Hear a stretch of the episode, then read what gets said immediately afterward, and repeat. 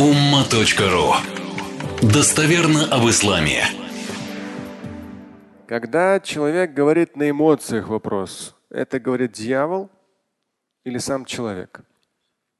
В Коране неоднократно сказано, когда человек говорит на эмоциях, это говорит человек или же дьявол? В Коране неоднократно говорится, Дьявол им приукрасил.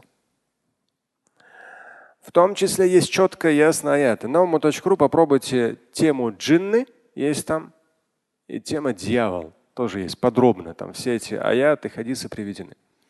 А если коротко, в том числе упоминаются слова дьявола в судный день, когда люди по его указке, грешившие в земной обители в судный день будут стараться свалить на него, что это он на нас повлиял. И вы помните, в том числе он там скажет, inni ана бари, он скажет. Бари – это вообще абсолютно чист. Даже в моем богословском переводе я там поясняю, моих даже отпечатков пальцев там нет. То есть он супер безучастен. Бери. Он супер безучастен и добавляет дьявол в кораническом тексте. Инни ахафуллаха раббаль Он говорит, ты что мне хочешь? Ты в чем меня обвиняешь? Дьявол скажет. Я боюсь Аллаха, Господа миров. Бери, я вообще никакого отношения. Я тебе приукрасил прелюбодеяние.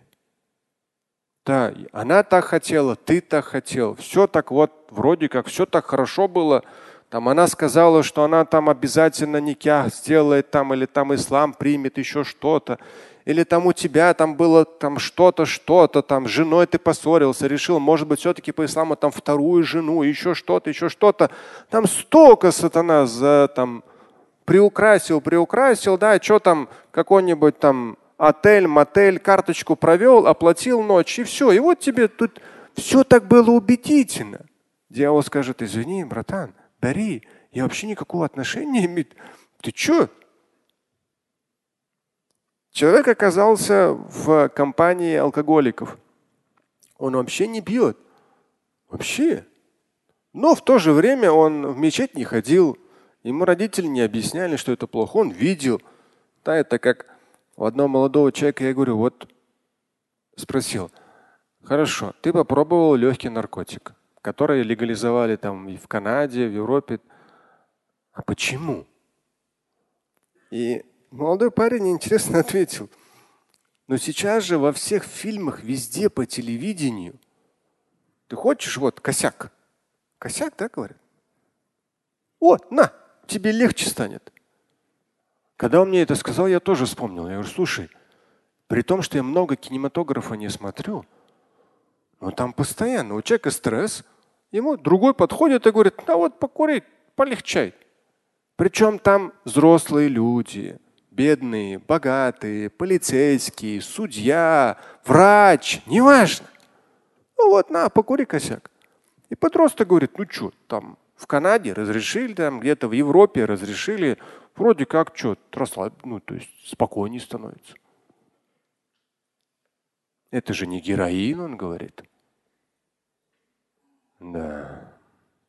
Теперь касательно эмоций. Есть такое, такая вещь, как захват миндалины. Говорят нейробиологи, там, психологи, те, кто изучают мозг.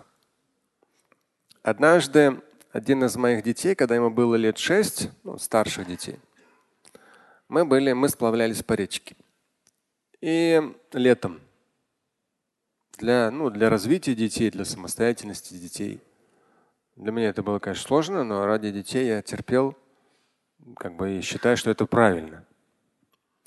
И вот ребенок 6 лет. На завтрак каша. И стоит сгущенка. Он говорит, я буду сгущенку. Я говорю, нет, подожди. Сначала кашу, потом сгущенку. Но это 5-6 лет. Послушайте, то есть это еще маленький совсем ребенок. Мы ему просто объясняем. Тысячи раз, и все. Я ему говорю, послушай, то есть терпения мне хватает, как папе многодетному. Дай бог, чтобы хватало. Я говорю, послушай, вот сначала кашу, а потом сгущенку. Но он же сгущенку-то уже увидел. Те, у кого дети есть, вы знаете, как их тянет на сладкое. Хорошо. Я говорю, нет, мой хороший, сначала кашу. Ну, когда уже пятый или десятый раз я сказал, ребенок, может быть, он не выспался. Еще что-то. Может быть, сгущенка прямо так ему конкретно хотелось. Может, еще что-то. У него бабах, и он начинает орать, кричать, что только сгущенка и все. Это называется захват миндалины. Ребенок себя не контролирует. Здесь, конечно, один умудрился сказать рядом, ой, какой невоспитанный ребенок. Я не стал исправлять этого молодого папу. У него дети, конечно же, воспитанные, а не роботы, наверное. У них нервной системы нету. Либо он просто не хочет это другим показывать. Я никогда не стесняюсь того или иного. Я не вижу смысла. Мне не важно, что люди подумают. Воспитанный он или невоспитанный. С точки зрения нейробиологии это называется захват миндалины. Ребенок в этот момент себя не контролирует. И это абсолютно нормально. Нужно успокоить ребенка, возможно, даже дать ему эту сгущенку, то он должен просто успокоиться. Но там орать, кричать на него бессмысленно. У него захват миндалины, он полностью ушел в состояние эмоциональное, и префронтальная кора полностью отключается. Все. Здесь какой важный нюанс, о чем я сказал до этого в том числе, что не в моем стиле ругаться, даже в эмоциональном состоянии. Хотя не знаю, наверное, бываем эмоциональным, но, как с одним из детей говорил, он говорит, ну вот ты кричал. Я говорю, кричал? Ну нет, говорит, не кричал. Я говорю, может, я повысил тональность? Да, говорит, ты повысил тональность. А я говорю, это другое. То есть, когда кричишь, это одно. Когда для убедительности подростка повышаешь тональность, чтобы он услышал, и более четко проговариваешь слова без ругани, это совсем другое. Ну, такой воспитательный эффект. Хоп.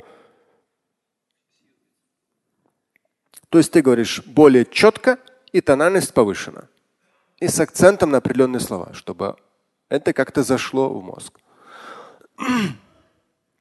Поэтому, если человек в эмоциональном состоянии начинает орать, кричать матом, оскорблять кого-то, унижать. Нужно понимать, что это его, часть его, часть его мозга, его бессознательного.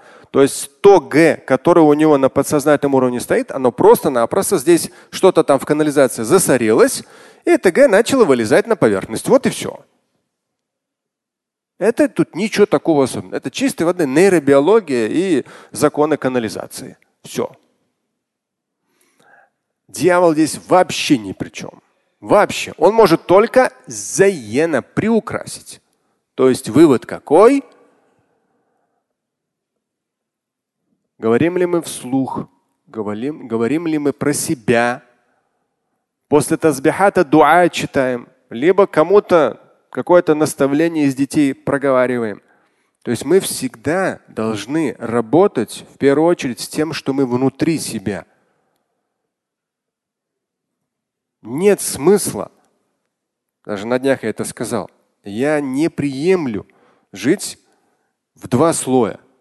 Я не понимаю людей, которые здесь говорят одно, там говорят другое. Это очень сложно для мозга. Здесь что сказать, что не сказать. Там что сказать, что не сказать. Это у тебя не жизнь, а уже какое-то там мучение сплошное. Но для того, чтобы ты был естественен, ты должен именно, что ты читаешь, что ты слушаешь, как ты говоришь, что ты думаешь. Ты должен это, даже если ты набрался Г на каком-то этапе, не вопрос. Нужно просто отремонтировать эту канализационную твою систему, потихонечку мозг из-за неприменения плохого через 6-8 месяцев начнет стирать старые привычки словесные выражения, оскорбительные слова и выражения. Это нейробиология. То, что не применяется, оно умирает. И когда вы все больше начинаете говорить хорошее, думать хорошо, читать хорошее, слушать хорошее, происходит процесс замещения. И дьявол здесь ни при чем.